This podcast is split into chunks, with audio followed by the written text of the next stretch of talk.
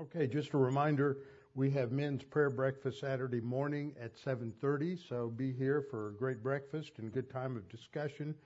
And then on Sunday, we have our annual congregational meeting where we inform the congregation, give a report on a lot of things that have happened in the last year. And there are several things, especially in the Dean Bible Ministries report, that will be very interesting for people, I think. And then next week's a busy week. I'll start on Tuesday night. And Tuesday night, I will give some basic etiquette for going to visit a synagogue for a Shabbat service. Nothing extraordinary, just a reminder of some basic good manners in somebody else's house.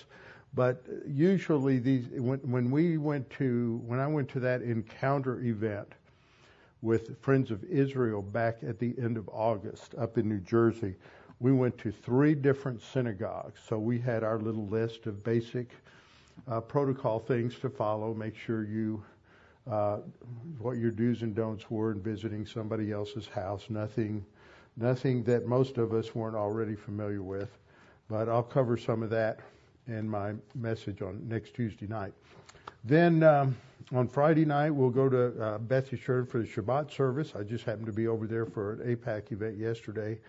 And so the rabbi over there is real excited that we've got almost 50 people going. So that's exciting. And I've said this several times. I don't want to bore you, but it's the Jewish community really feels, especially with the administration that we've got, for lack of a better word, I'll call it an administration, but they just feel the negatives coming out of Washington, and they just are so pleased to and just excited. And every time I go with the Jewish group, they're just so excited about the support they have from the Christian community, and that is a unique thing in their history, really, when you consider the centuries of Christian anti-Semitism, which will be not Christian anti-Semitism, but the rise of anti-Semitism in the last couple of years that we've seen, and especially in the last 6 months since October 7th. That'll be Olivier Melnick on Wednesday night, which is not a normal time for us, at 7:30, and then Thursday night with Yoram Ettinger. And 4 weeks from today, the Chafer Conference will be over. It's coming. That bright light you see is the engine at the end of the tunnel, and it's coming fast.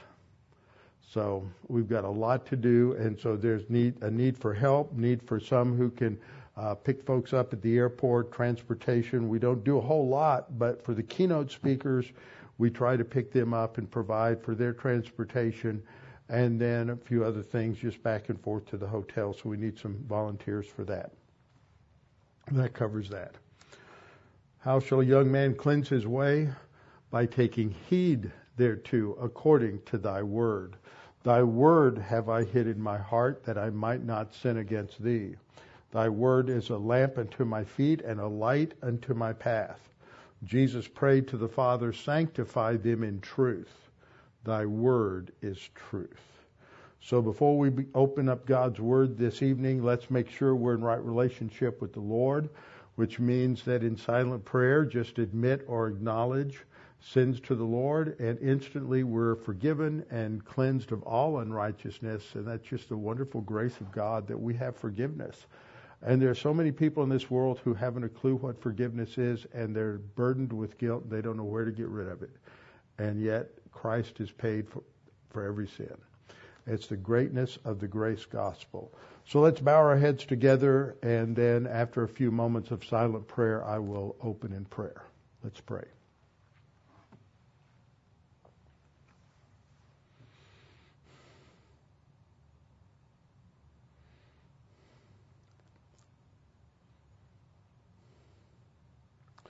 Our Father, we're thankful that we have a relationship with you. You've created us to have a relationship with you. You have made us as human beings in your image and likeness for that very purpose, to have a relationship with you, to grow to intimacy with you, and yet sin stands in the way. And because of Adam's sin, we all were born in spiritual death, but by your grace we have been given new life. and we have been born again. And so, Father, we're thankful that we have this new life in Christ, and we pray that we might be mindful that so many need to hear that gospel, and that's part of our commission as and part of our calling as those who are members of the body of Christ, the church.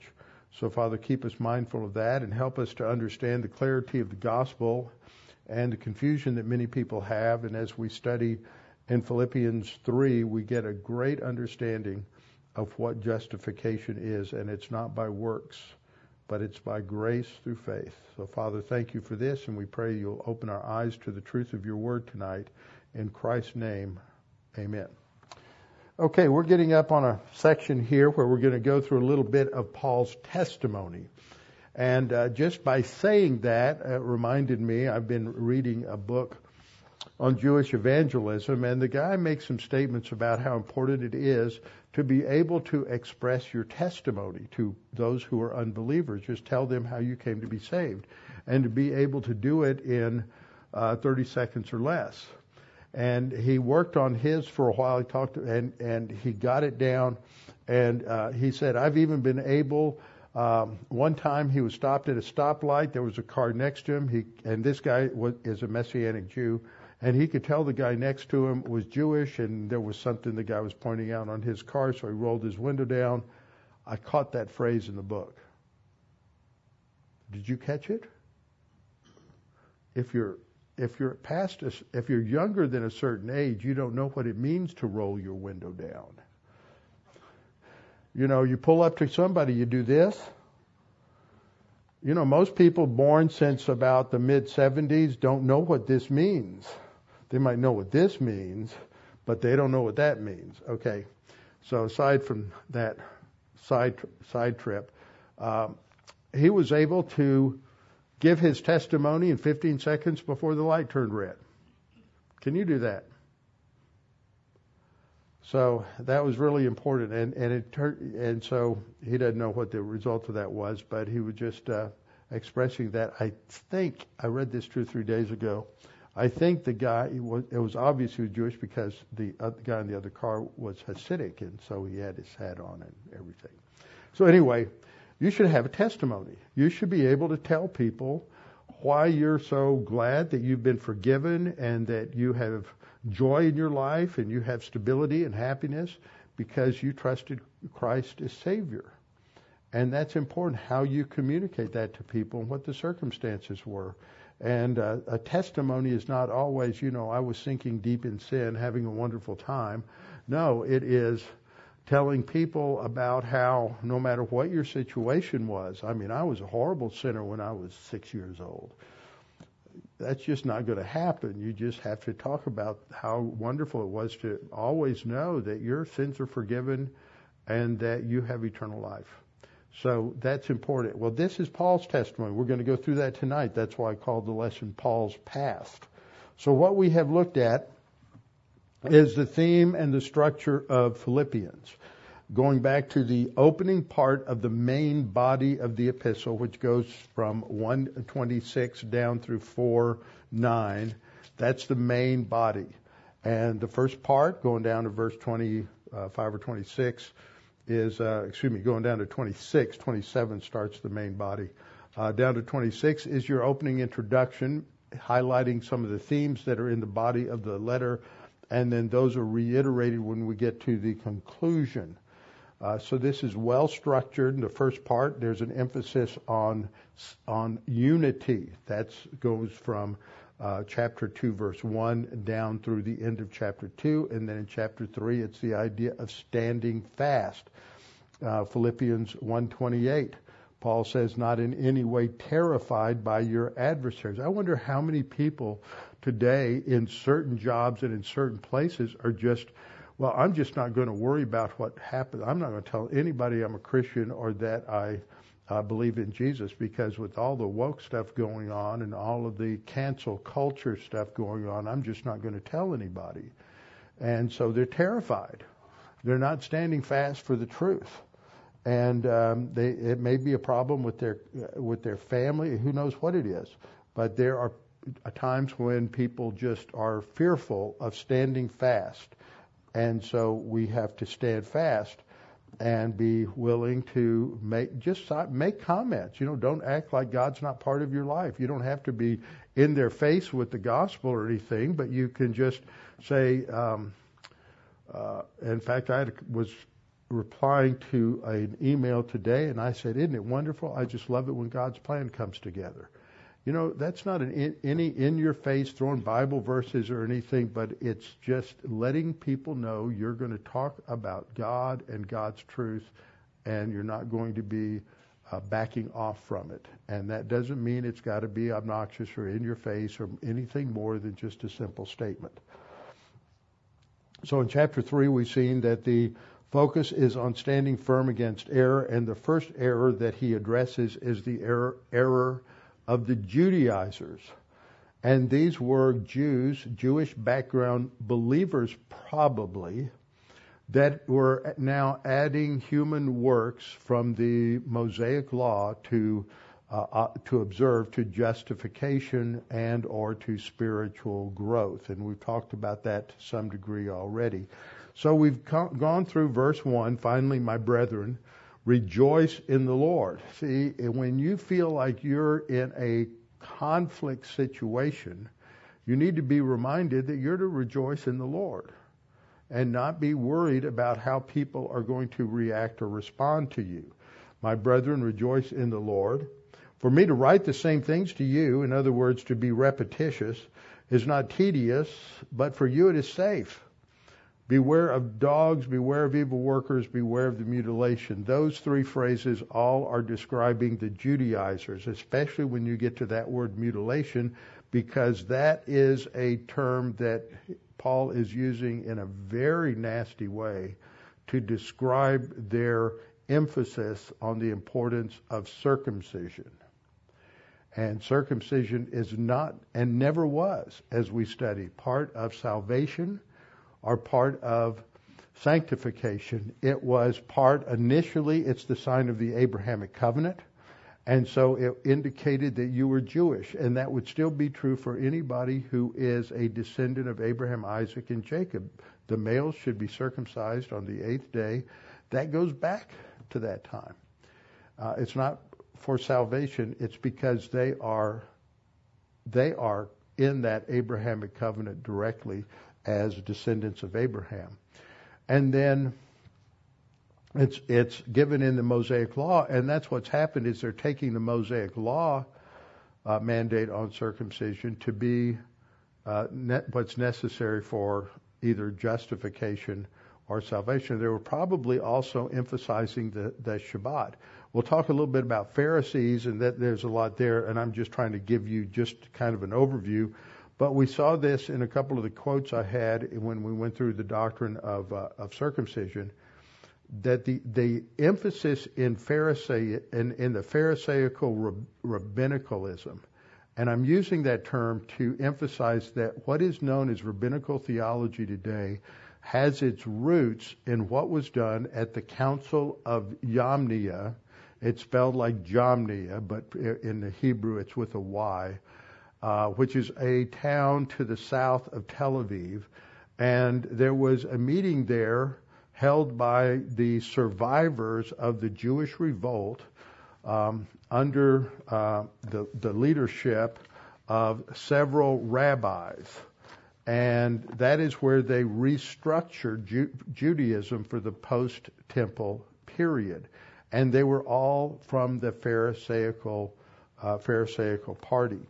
So that's the roots of modern Judaism. It really comes out of the Pharisaical theology. So their confidence, as Paul says at the end of verse 3, he says, we as that, talking about believers, are the circumcision, because it's spiritual circumcision. I went through the passages in Deuteronomy. And other places in the prophets talking about a circumcision of the heart. That was there in the Old Testament. And that's what physical circumcision was, just an external rite to picture what was necessary in salvation, and that is a circumcision of the heart. And that has to do with being spiritually set apart to God because of salvation and the imputation of righteousness. So Paul defines that. Who are we as the circumcision? Number one, we worship God in the Spirit. Number two, we rejoice in Christ Jesus. And number three, we have no confidence in the flesh. Confidence in the flesh meaning initially in context, we're not putting confidence in the removal of the flesh in circumcision. But more broadly, we're not putting confidence in anything we do as human beings based on ritual or following any external works of righteousness. And so he says, we have no confidence in the flesh, and then goes right into the rest of the sentence, which is in verse 4, though I also, see, he says, see, he's going to give himself as an example that they are coming along and boasting about what they have done in terms of the fact that they've been circumcised and probably some other rituals as well. And he's going to counter them and saying, look, if anyone could get to heaven through confidence in the flesh, confidence in obeying the Mosaic law, confidence in ritual righteousness, he said, it would be me.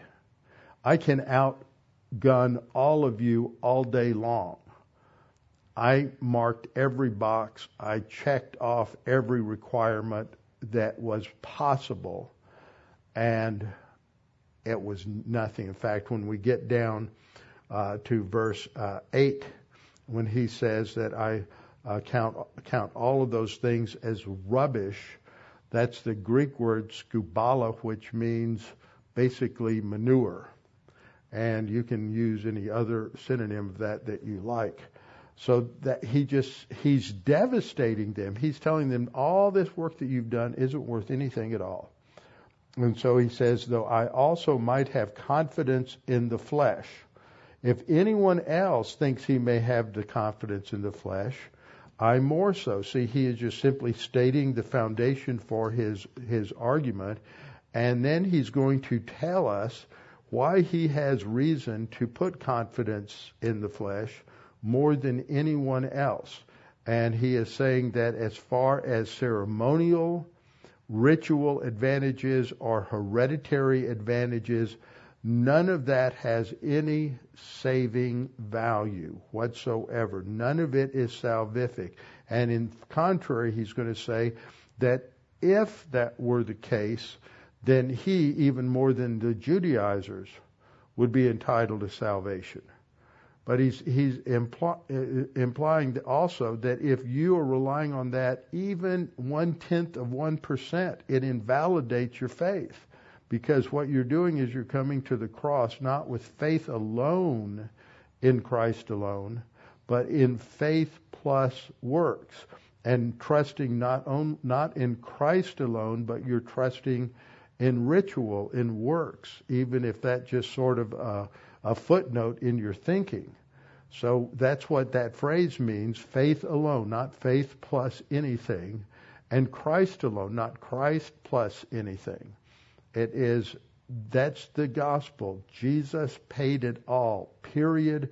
I'm not relying on anything else but the finished work of Christ, which is absolutely sufficient. So this word is repeated twice. It is the word from patho, which means confidence. It can mean faith. It means trust.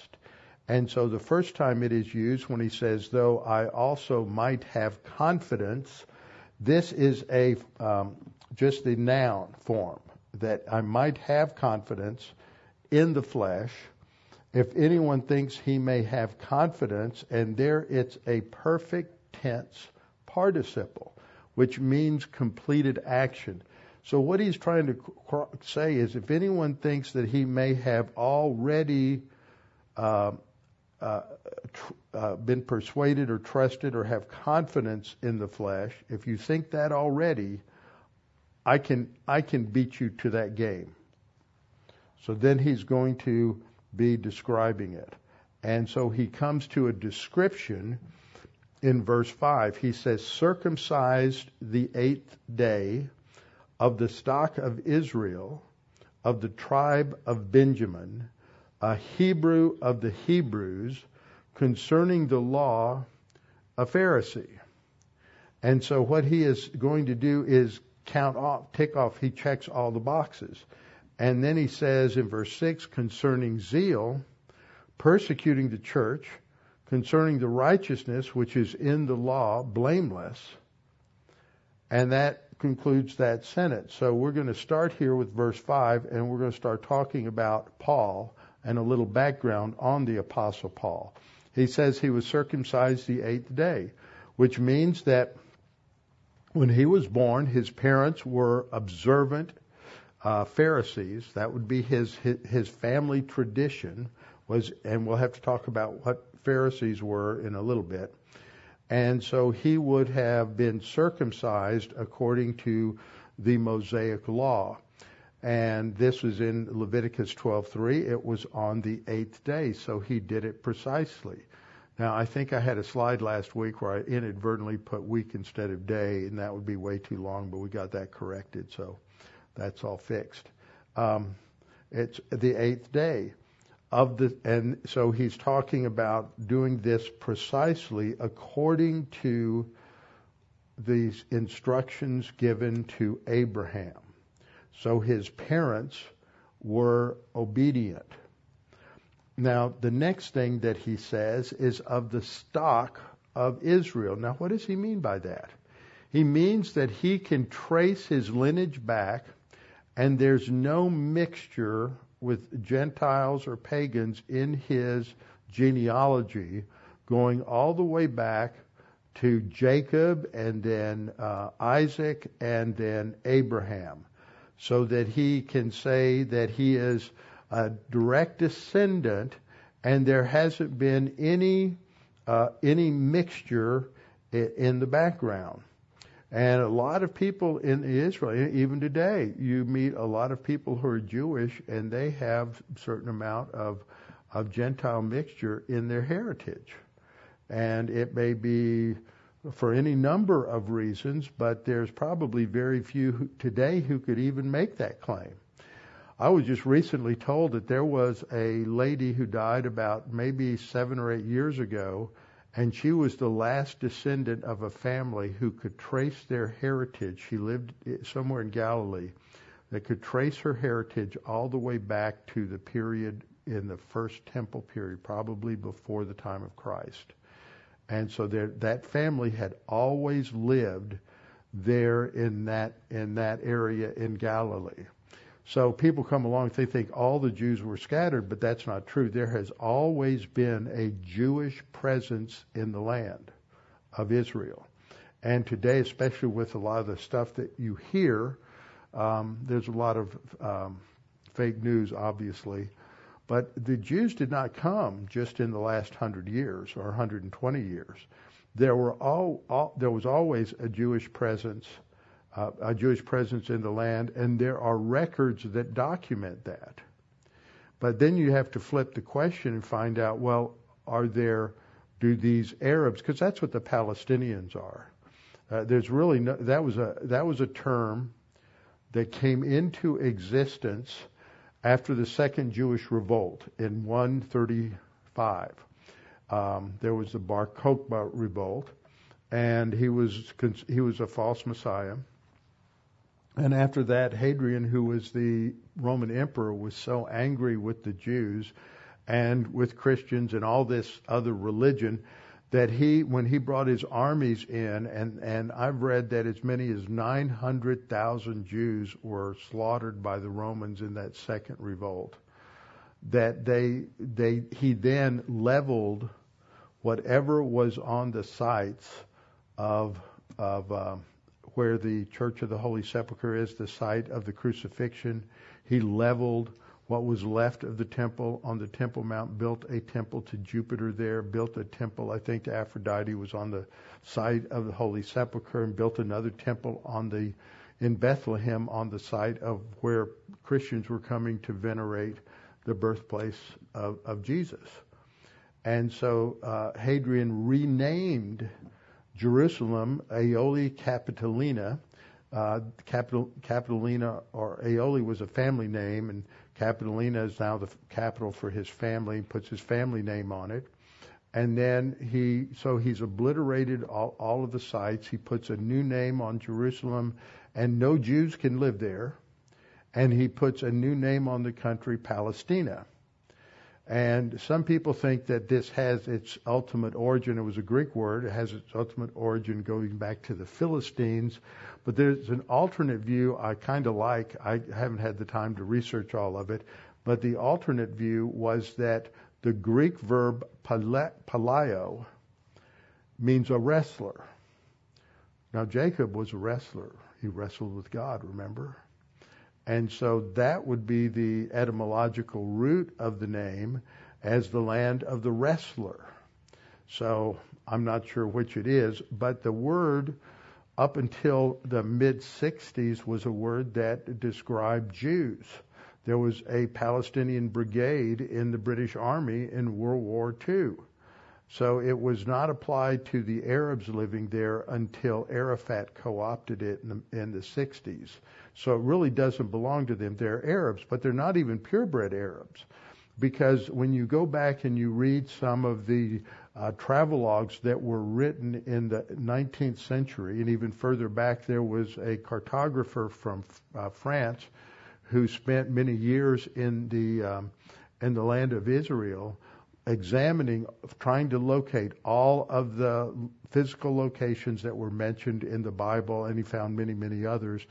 And he mapped where all of these locations were, over 2,000, and he concluded not a single one had an Arab name. Now, there were some places like one place we go is called Banyas, and it's Arab, because Arabs can't say P, so they have to they say B's. So Banyas originally was the location of the temple of the Greek god Pan, P-A-N. So that became B-A-N. So it's not originally an Arab name, it's originally a Greek name, but so it's been transliterated into Arabic. But he concluded there were no places that had an original Arabic name on that. And furthermore, it's been documented by numerous writers that, Mark Twain was one. There's a couple of others that were traveling through that area in the mid-19th century and said you would travel for days. Now, they're not driving cars. So their travel was walking. So you could travel for days and not see anybody. And that there were no Arabs there. There was nobody there because the Ottoman Empire had just done all of these different policies over the years to make it virtually uninhabitable. There were some Jews in Sfat. There were some Jews in Jerusalem. Sfat is spelled S-A-F-E-D. That's for the transcriber, because they'll never figure it out otherwise. S-A-F-E-D. And that's sort of that is a town that has a history going back all the way to the time of Jesus. So you go there, you have records of Jews who lived there. Tiberias was a significant center for Jewish scribes. So there's a heritage there, and that's what Paul's talking about here. Is he can trace his and at the temple at the time, the temple still existed then. That's where they kept the genealogical records. So somebody could go check Paul out, and they could go to the temple, and they could trace his heritage all the way back to the tribe of Benjamin.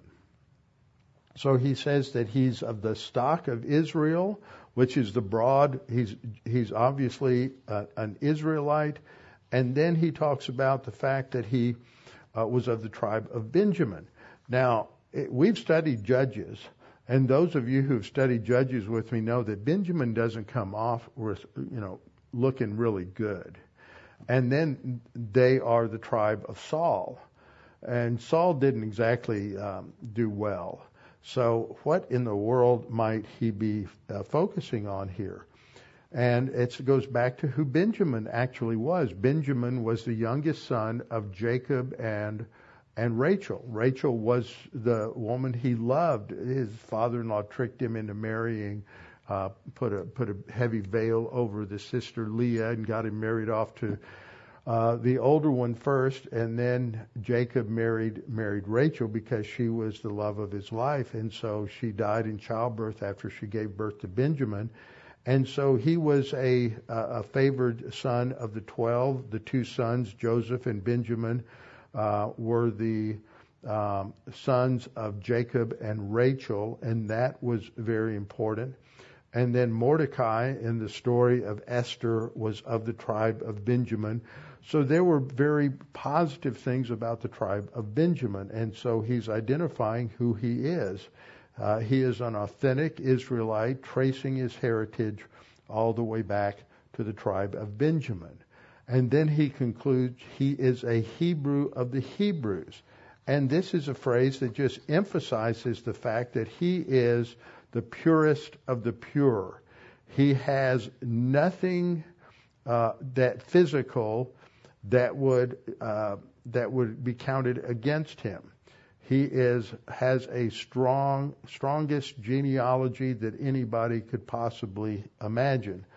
And then he says, concerning the law. So this goes back to the Torah. And the Torah is a word that means law, but it also means instruction. And so much of what is in Genesis to Deuteronomy is instruction on how the Jewish people are to live as a redeemed nation, as God's chosen people. So says concerning the law, and now he tells us that he was a Pharisee. So he's adhered to the Pharisaical interpretation of the Mosaic law. And some people get the idea that the law was somehow bad. It wasn't. Paul says in Romans 7 that the law was good and holy. It's the misuse of the law that caused the problem, and that's what these Judaizers are. So we're going to talk just a little bit about Saul of Tarsus, who that's his Hebrew name, Shaul, and then Paul, apostle to the Gentiles. So the first time we're introduced to Saul of Tarsus, he is a zealous defender of Pharisaical tradition, and we see him as a young man standing on the edge of the crowd as Stephen is condemning the Jews for their hypocrisy and their failure to trust in Jesus as Messiah.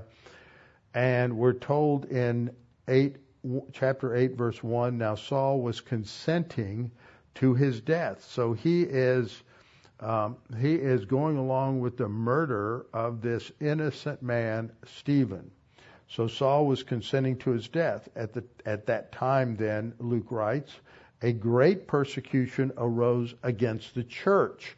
So there's a reaction that set in because of what Stephen had said in his message in Acts chapter 7. So this persecution arose against the church, which was at Jerusalem, and they were all scattered throughout the regions of Judea and Samaria, except the apostles. Now that's an important verse because the key verse for Acts is Acts 1:8. And in Acts 1:8, Jesus is giving his parting instruction to the apostles, and he says, you guys wait here in Jerusalem until the Holy Spirit comes, and then you will take the gospel to Jerusalem, Judea, and Samaria, which is a region. Jerusalem's a city. Judea and Samaria are the two regions just outside of Judea, and then to the uttermost part of the earth. That's the outline for the book of Acts that starts off in Jerusalem, then it expands as a result of this persecution to Judea and Samaria. Notice how you just follow the text, and it explains it. Go to Judea and Samaria, except for the apostles. They're staying in Jerusalem. Is that what God told them to do? No. They want to stay home. But so that's just a little hint that they're not doing quite what they were. And then we're told in 8:2, devout men, that's a reference to pious men, believers. Probably they were Old Testament saints and got saved on the day of Pentecost, because all of those Jews that are in the audience in Acts 2, it says many devout men. So many of those that were there to hear Peter's sermon on the day of Pentecost were already saved. They were Old Testament saints, and now they're going to hear that Jesus is the promised Messiah and that he died on the cross for their sins. So a devout man carried Stephen to his burial and made great lamentation over him. As for Saul, he made havoc of the church, entering every house and dragging off men and women, committing them to prison. Later it says he had them killed. So he's a murderer. And he just hates Christians, and he hates the whole idea of Jesus being the Messiah. Now, I put this map in here because most Americans are, and many others, are geographically challenged. And if you haven't been to Israel, then you can't really orient well. So down here, the very bottom, is Jerusalem. So if you were to follow this blue line here to where it crosses the sea, where the line is from the end of the land, then that's approximately where Tel Aviv is today. That was where the seaport of Joppa was. So that's where Jonah left, and that's where Paul came in a couple of times. So that's Tel Aviv. Then you go north up here, and here's Damascus. Damascus is in Syria, so this line right about here from Tyre across, this is about the northern end of the Promised Land. This little blue spot here is a lake. That's Lake Hullah, and that no longer exists. It's all farmland now, but that's just below the area here where Dan is located. And the city of Dan, ancient city of Dan, was Laish originally, and it's mentioned at the time of Abraham after he defeated the five kings. So you go up here, you go to Damascus, and then you go all the way up north towards the northern end of Damascus is Antioch of Syria. There's also an Antioch in Pisidia over in Turkey. So that's where one of the earliest Gentile churches was located. One of the early Gentile churches was located there in Antioch. And then over here is Tarsus, and that's Paul's hometown. So when Paul was, after his bar mitzvah, when he was 13, his father sent him to live with his aunt, I believe, or is it Paul's sister, I believe, down here in Jerusalem. And so he's going to go through Pharisaical training in the school of Gamaliel, who's considered one of the greatest Pharisaical teachers, greatest schools, because that's how they were trained. And we'll study a little bit about them, but that's what he was doing. And he's probably, by this time in Acts 7 and 8, he's probably at least 20. He could be even between 20 and 25. Now think about this, because this is probably within 3 years of the crucifixion. So if he's 20, let's go on the lowest end. If he's 20 and it's 36, how old was he in 33? He was 17. And so when Jesus started his ministry, that would have been about the time that Paul went to Jerusalem. And I've always believed that Paul heard Jesus, he knew who Jesus was, he heard him teach, but he was one of those unsaved Pharisees that you read about, especially in the Gospel of John, that the chronology fits. He would have been there, he would have been in Jerusalem during all of that time. So now we read in Acts 9 that Saul, still breathing threats and murder against the disciples of the Lord, went to the high priest. It's very clear that the Bible accuses Saul of murdering Christians.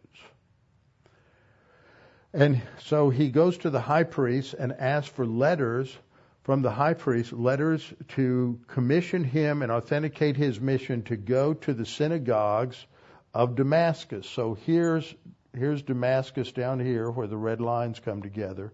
And it is somewhere in this area that Saul is going to be confronted with the resurrected Lord Jesus Christ. So he asked for letters from him to the synagogues of Damascus, so that if he found any who were of the way — that's what they call Christianity until a little bit later on, they just called it the way — whether men or women, he might bring them bound to Jerusalem. So he's going to be involved in arresting them, torturing them, beating them, who knows what. As he journeyed, came near Damascus, suddenly a light shone upon him, and he heard a voice saying to me, Saul, Saul, why are you persecuting me? And notice his response. He says, who are you, Lord? Right away, he recognizes who Jesus is, because I believe the word of God. When God speaks, people don't go, I don't believe in you, you're just a figment of my imagination. God has a self-authenticating authority to his voice. And people don't say, well, who are you? They know that that's God. Who are you, Lord? Then the Lord said, I'm Jesus, who you are persecuting. These Christians are part of the body of Christ. You and I are all part of that same body of Christ.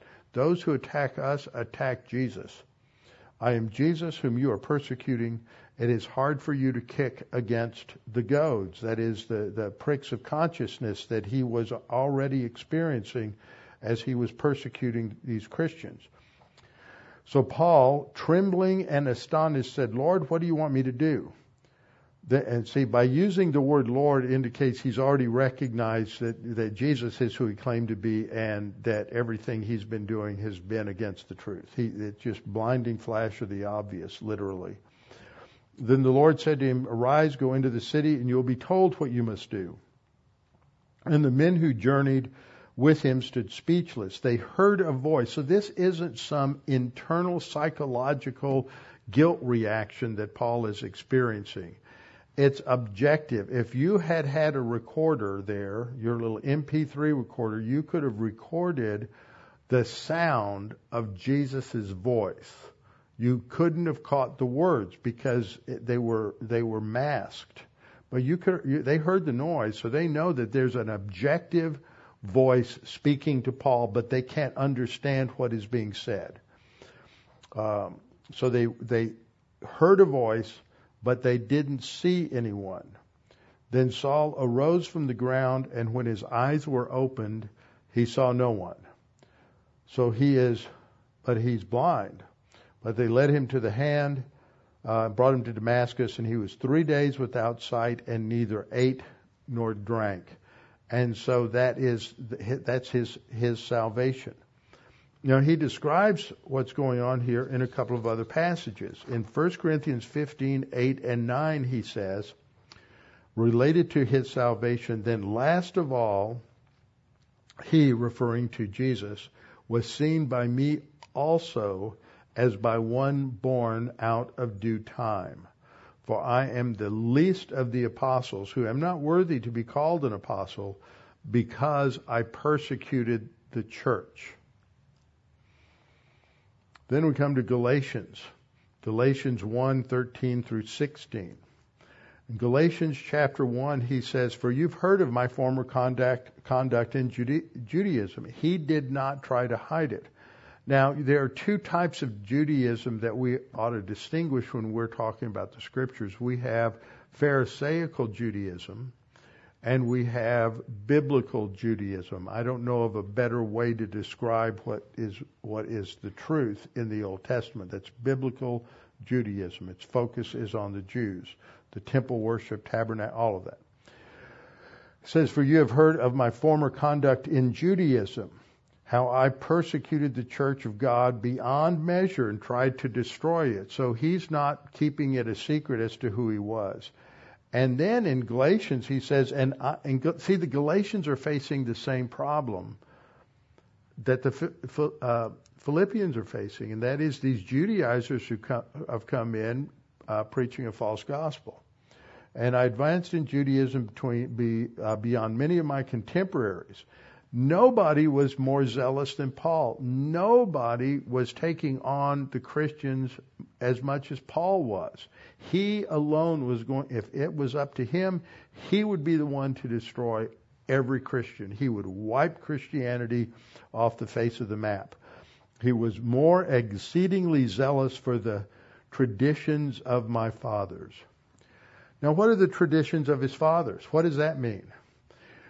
Well, if you don't know Judaism, you don't know the history of Judaism, you'll never figure that out. You just think, well, that's just what they traditionally did. No, it isn't.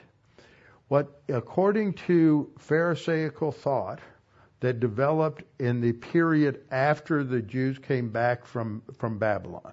So just to remind you of the history, in 722 BC, the Assyrian Empire was expanding, and they militarily defeated the northern kingdom and scattered many of those Israelites all through the Assyrian kingdom.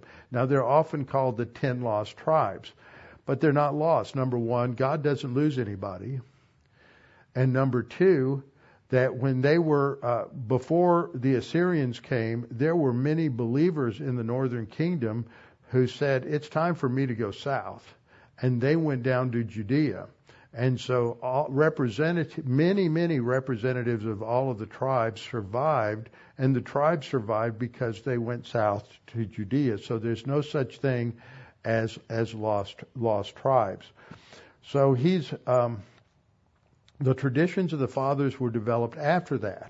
So, I mean, that's 722. In 586, Jerusalem was destroyed with the third attack from Nebuchadnezzar, and the temple was destroyed.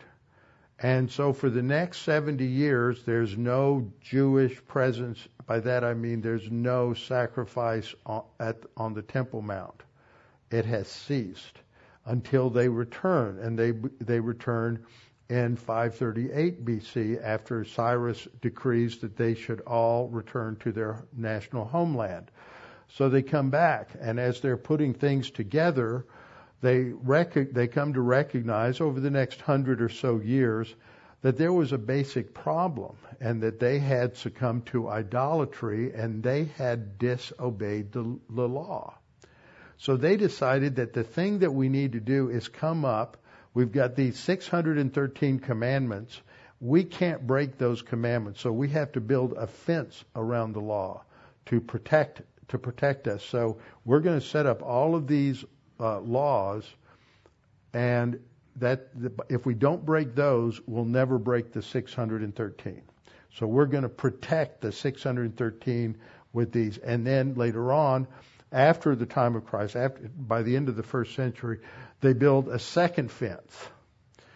Now, that first fence they justified as an oral revelation from God that was given to Moses on the mountain, but it was not written down. So they believe that when Moses went to Mount Sinai, he received the written law, which is what we have in the Torah, in the 5 books of Moses.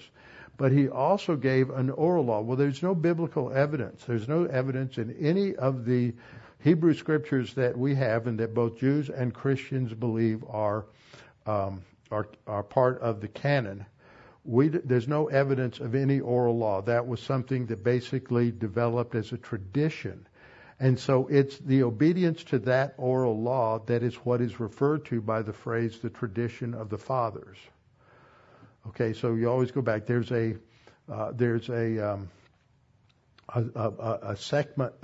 section of the Mishnah that is called Pirkei Avot. Avot is fathers. It's the tradition of the fathers. It's the teaching of the fathers.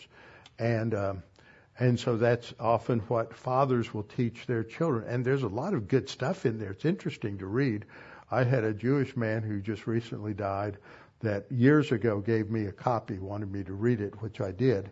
And, of course, I'd read it years ago in seminary. I took a course on the Mishnah. So that's what he's saying. He was more zealous for the traditions of the father, for what that was, that oral law was presumably written down and systematized and organized by a Jewish rabbi by the name of Judah Hanasi, Judah the Prince, in the early 200s, and that became known as the Mishnah. So that's the source of the Mishnah. So that's what this is talking about. He was zealous to protect the traditions of the fathers, the oral law. But when it pleased God, who separated me from my mother's womb and called me through his grace, to reveal his Son in me, that I might preach him, proclaim him among the Gentiles. I did not immediately confer with flesh and blood. Now, what he means by that is he didn't go talk to the apostles. He went out into the desert for a while outside of Damascus because he had to rethink his whole theology, his whole concept of God, his whole everything he understood about the Old Testament had to be revised. In our passage, he says in verse 6, concerning zeal, persecuting the church, concerning the righteousness which is in the law, blameless. Now, this is a really important concept, the righteousness in the law. Now, in modern Judaism, in biblical Judaism, the word for righteousness is tzedekah, T-Z-E-D-E-K-A-H, tzedekah. Now, that word has come to mean in modern rabbinical Judaism, good works, good deeds. And they believe that that's how they get to heaven, is through the good works, through the tzedekah that they perform. So I've recently written a tract. Now, most Gentiles go, well, why are you writing it that way? I've had 3 people ask me that. And the reason is, I wrote it this way. There's a question that is asked by Job. How can a man be righteous before God? Tzedekah. How can a man be righteous before God? That's a key question that should be answered. How can we have righteousness? Well, the answer of modern Judaism is through works, through your works of righteousness, following the traditions of the fathers. And but what does the Old Testament say? So I've developed this. How did anybody get righteousness in the Old Testament? Well, it starts with Abraham. Genesis 15:6, Abraham believed God, and God credited it to him as righteousness. That is the key. And then you just trace through the negatives that the Old Testament says about our righteousness, like Isaiah 64:6, all our works of tzedekah are filthy rags. And that's written by a prophet, not by a criminal. And so he's saying everything that we've done is just filthy rags. It's garbage in the sight of God. We can only get credit with God if he gives us his righteousness. So that's what the contrast is going to be. And that I introduced that because this is a major theme in the next part of of Philippians chapter 3. He's going to give one of the best explanations of justification. Justification means to be declared righteous from the Greek word dikaiō, which is translated to be declared righteous, not made righteous. But we'll get into all of those issues as we go through this. And what Paul is contrasting here is the righteousness which is in the law. He was blameless, but he's going to say it's not enough. In 1 Timothy 1:13, he says, although I was formerly a blasphemer, a persecutor, and an insolent man, but I obtained mercy because I did it ignorantly in unbelief. Now, he goes through and he talks about the fact that he's a Pharisee of the Pharisees. So what exactly does that mean? And as I was thinking about going through this and explaining who the Pharisees are, I recognized that I was going to use terms and use vocabulary that was unfamiliar to you, and you would shake your heads like you knew what I was talking about because you've heard these words before, but you don't know anything about it. So we're going to talk about this. In Arnold Fruchtenbaum's first volume, Yeshua, the Life of the Jewish Messiah, he writes, the Judaism of first century Israel was not uniform. See, when we talk about Jewish community, it's just like the Gentile community. I mean, you have every stripe, you have every view, every position. It covers the whole gamut of ideology. I was surprised when I was went into the philosophy graduate program at the University of St. Thomas, which is a conservative Catholic school here, or was back then. And their philosophy department was very conservative.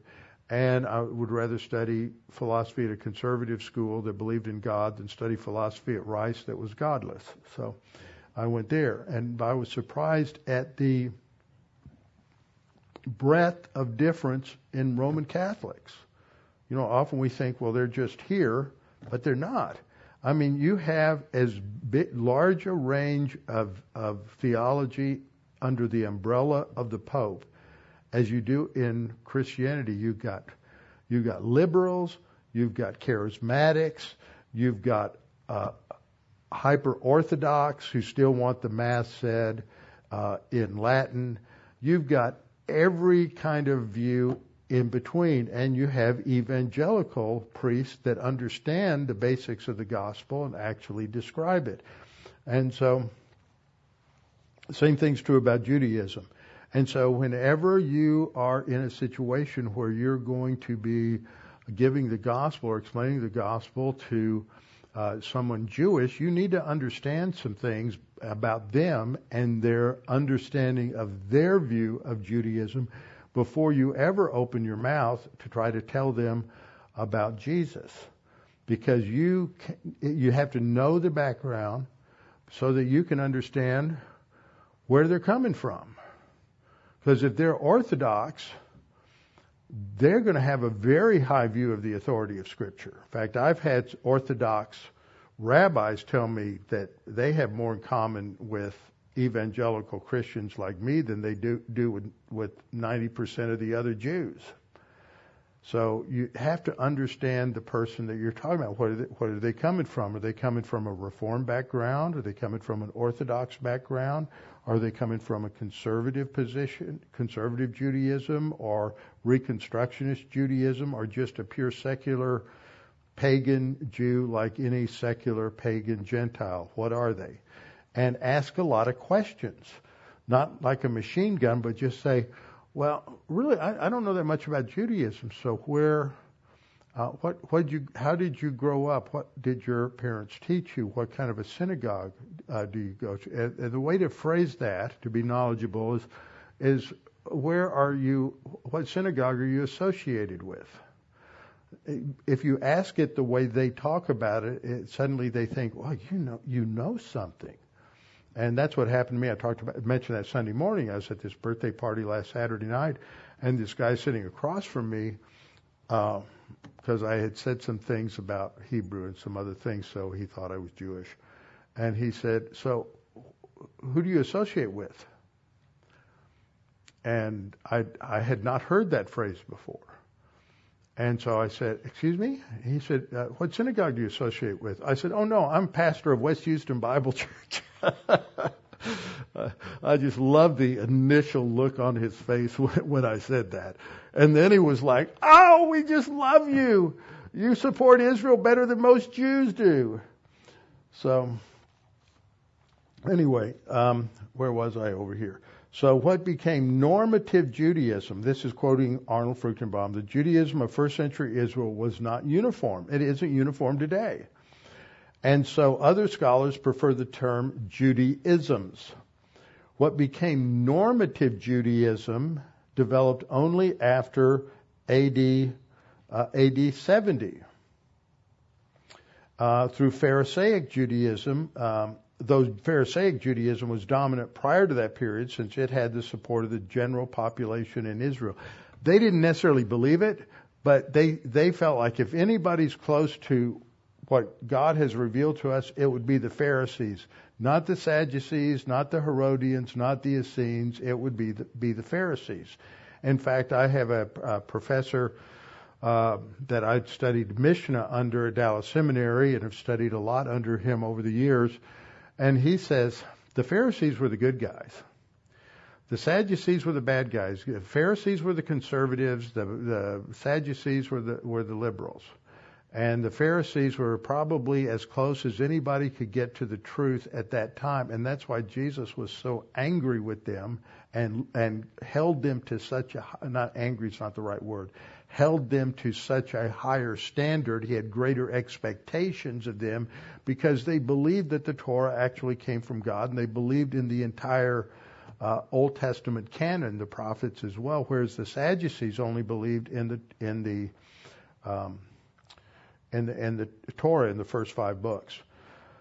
So Arnold goes on to say, the essence of Pharisaic theology will be discussed later in this chapter. The purpose here is to enumerate the different segments in Jewish society during that gospel period. And then he quotes from Flavius Josephus, I was even asked at this birthday party, I was talking about something, brought up Josephus. Well, who's that? Well, what's his Hebrew name? Well, his Hebrew name is Yosef ben Mattathayahu. And, but he was known as Flavius Josephus because when he was a general in the Jewish army in Galilee, and they were defeated. And, so when he became, I'm drawing a blank, not Vesuvius, Vespasian, the general had, was going to go, captured him. Vespasian, he had said some nice things about Vespasian that had been said to him, and so Vespasian basically took him as his slave, and he became associated with the Flavians. The Vespasius and Titus were from the Flavian family in Rome. So he became known as Flavius Josephus. So he says, at this time there were three sects among the Jews who had different opinions concerning human actions. The one was called the sect of the Pharisees, another the sect of the Sadducees, and the other the sect of the Essenes. And so there's these three groups. The Essenes are not mentioned in scriptures. So the Pharisees basically were in Judea. They thought Judea, because Jerusalem was there, if you're going to be pious and holy, you've got to be there. And if you're from Galilee, well, you're not. And so Alfred Edersheim, who was a Jewish, Orthodox Jewish scholar who converted, not converted, that's not a good word to use when you're talking to Jews, who recognized that Jesus was the Jewish Messiah, wrote a book called The Life and Times of Jesus the Messiah back in the mid-19th century, and he says, the Jews of Judea disdained Galilee. Galileans were considered materialistic and ignorant in spiritual matters. If one was only interested in getting rich, then you should go to north, go to Galilee. Anyone interested in obtaining divine spiritual wisdom should go south, because that was where the rabbinic schools and the rabbinic academies were located. In John 7, when Nicodemus tried to make a defense on behalf of Yeshua, the other Pharisees blurted out mistakenly, "Search and see that out of Galilee arises no prophet." That's in John 7:52. But they were ignoring the fact that Hosea, Jonah, and Elisha, and Elijah all came out of the north. So this was a 1,500 years after the destruction of Jerusalem. This was the way these three groups were characterized by medieval artists: the Pharisees, the Sadducees, and the Essenes. So the origin of the Pharisaical movement is much disputed even today. Generally, they believe that they originated following the Maccabean revolt to protect Jewish orthodoxy against the paganism of the Antiochenes. Now, I'm not going to ask for a show of hands. I want a dissertation from people. Who are the Maccabees? What's the Hasmonean kingdom? And who are the Antiochenes, right? Oh, I've heard those words, but I don't have a clue. Okay, so we have to figure it out. The name for Pharisees comes from the Aramaic word parash, which means to separate, divide, or distinguish, but its significance and beyond that, little is known with any certainty. So we're going to briefly go over these terms. Who are the Maccabees? It's not a soccer team, even though I have a Maccabi soccer team shirt. It's not a soccer team. What are the Hasmoneans? And one thing about understanding who the Maccabees are is that today in Israel, they're calling the guys in the IDF, all the IDF soldiers, not just guys but girls, they're the new Maccabees. That's how they pronounce it. They're the new Maccabees because they are fighting against Hamas. They are doing what the Maccabees did against the Syrians back in the 2nd century BC. So who are the Maccabees? Who are the Hasmoneans? So the period of the Hasmonean kingdom was from 167 to 63 BC. 63 BC, what happens? The Romans come in and they take over. So that's the end of the Hasmonean kingdom. So this is a map of the extent of the Greek Empire under Alexander. When Alexander dies as a young man in his early 30s, then it basically gets divided up among four of his generals. Now, that's what I've always been taught, and that's what you've always heard, because that's a nice, simple way to grasp it. Actually, there was about 15 or 20 years of war between these four generals before they finally got, each guy ended up with their territory. So you had the kind of this purple area up here went to Lysimachus, and then Egypt, the red area down here went to the Ptolemies. The most famous Ptolemy is who? Cleopatra. Cleopatra was a Ptolemy. That means she was a Greek. But we live in a world today that has glorified black Africanism, and so I've even been in pastors' offices where Daniel is black. No, Daniel wasn't black. He was a Middle Eastern Jew. He wasn't white like the Italians painted him in Rome in the Middle Ages either. And Cleopatra was not. She was a Greek. She was a European. And so she was the last of the Ptolemy line. Anyway, so we have then Seleucus ends up with basically the green area. And so those are the ones we're really concerned about is this area right here, because the Seleucids had the north, Syria, Ptolemies had the south in Egypt. And this area in the middle was where Judah was. And guess what happens? Well, there's a tug of war between the Ptolemies and the Seleucids all through this period. And by the time you get to about 170, or a little before that, that the land of Israel is under the domain of the Seleucids. And so I'm going to skip ahead. I put the timeline in the wrong place. Here we go. So here's a timeline. In 174 BC, you have Antiochus IV Epiphanes. He's the guy who sacrifices a pig, the original abomination of desolation, on the altar at in Jerusalem, in the temple, the first abomination of desolation. He is going to try to impose Greek culture on all of the Jews, and he makes it a capital crime to worship anything related to the Mosaic Law or Judaism. If any male babies get circumcised, that baby gets executed, and the parents get executed, and the grandparents get executed. So it's a horrific thing. All forms of Yahweh worship are outlawed.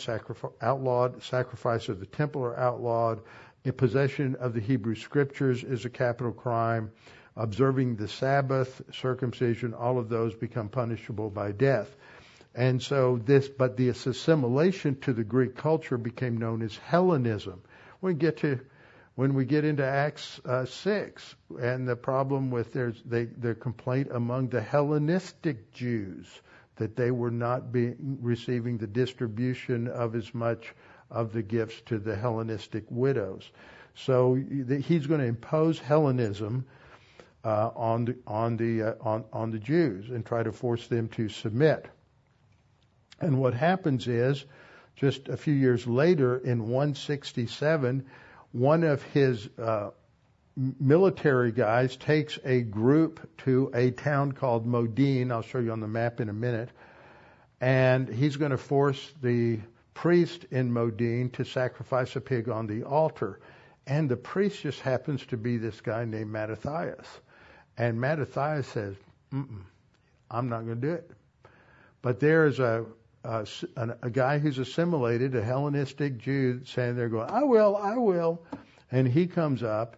And so Mattathias takes out his sword, kills him, kills the head of the Syrian troop, and the Maccabean revolt begins. So let's go back. Oops, I went the wrong way. Let's go back to some map slides. So here we go. So here's Modin right here.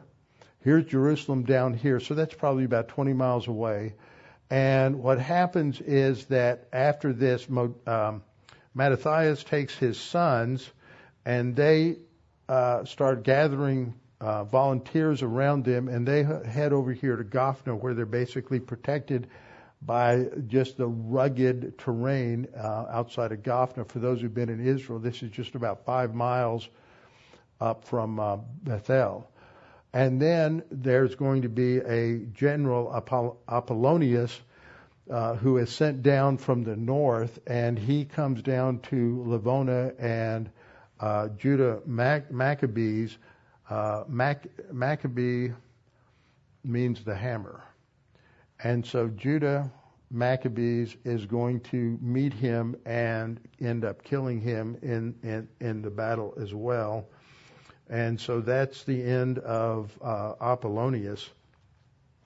Then another Syrian force comes from over here from the northwest, comes down through Aphek and comes down here by Lydda and around, and then they're chasing Judah the hammer, and he gets away and circles back to ambush them at the upper Beth Horon, and they're going to be pretty much wiped out. And then there's another commander that comes down from the north over here, and he's got a couple of other top commanders, Nicanor, Ptolemy, and Gorgias. He comes back on the story in a minute. And that army's going to be defeated. They come down to Emmaus right here. Remember, Jesus on the road to Emmaus at the end of Luke is talking to the disciples. Well, they come down to Emmaus. And when they get down to Emmaus, Gorgias is going to take 5,000 soldiers and 100 cavalry to go after Judah Maccabees. But Maccabees heard of that plan and circled back and hit them from the rear at Emmaus and defeated them there. And so they are able then to go to Jerusalem and to take Jerusalem, regain the temple, and there they lit the lamps in the temple for the Feast of Hanukkah. So that's the background. Now you know who the Maccabees are. You know what the Hasmonean, and the Hasmonean kingdom is going to last until 63. So here's a broad map. You can't read the index up here, but that's the area that they were able to eventually control over about 100 years. So in this map where you see that Judea is taken over and controlled, that's south off this map, at the beginning of the Maccabean revolt. And then some other territories are added by Jonathan, but it's not till about 100 A.D. that Alexander Janus is going to get this territory along the coast, which is where Caesarea Maritima is, and then the area across the Jordan. Early on, they take, which makes sense because they're fighting in this area. They take over the area that is south of Jerusalem. They take Judea, and then actually the green area, Judea, and then over the next 20 years under Jonathan, they're going to take the orange areas here and Perea across the Jordan, and this area around Ekron. Ekron is near where David fought Goliath, generally in that area. But they're just going to grow. And so the revolt ends in 152, and then John Hyrcanus is appointed high priest, because that was part of the problem, was the high priest priesthood had become corrupt. And so he's a descendant of Mattathias.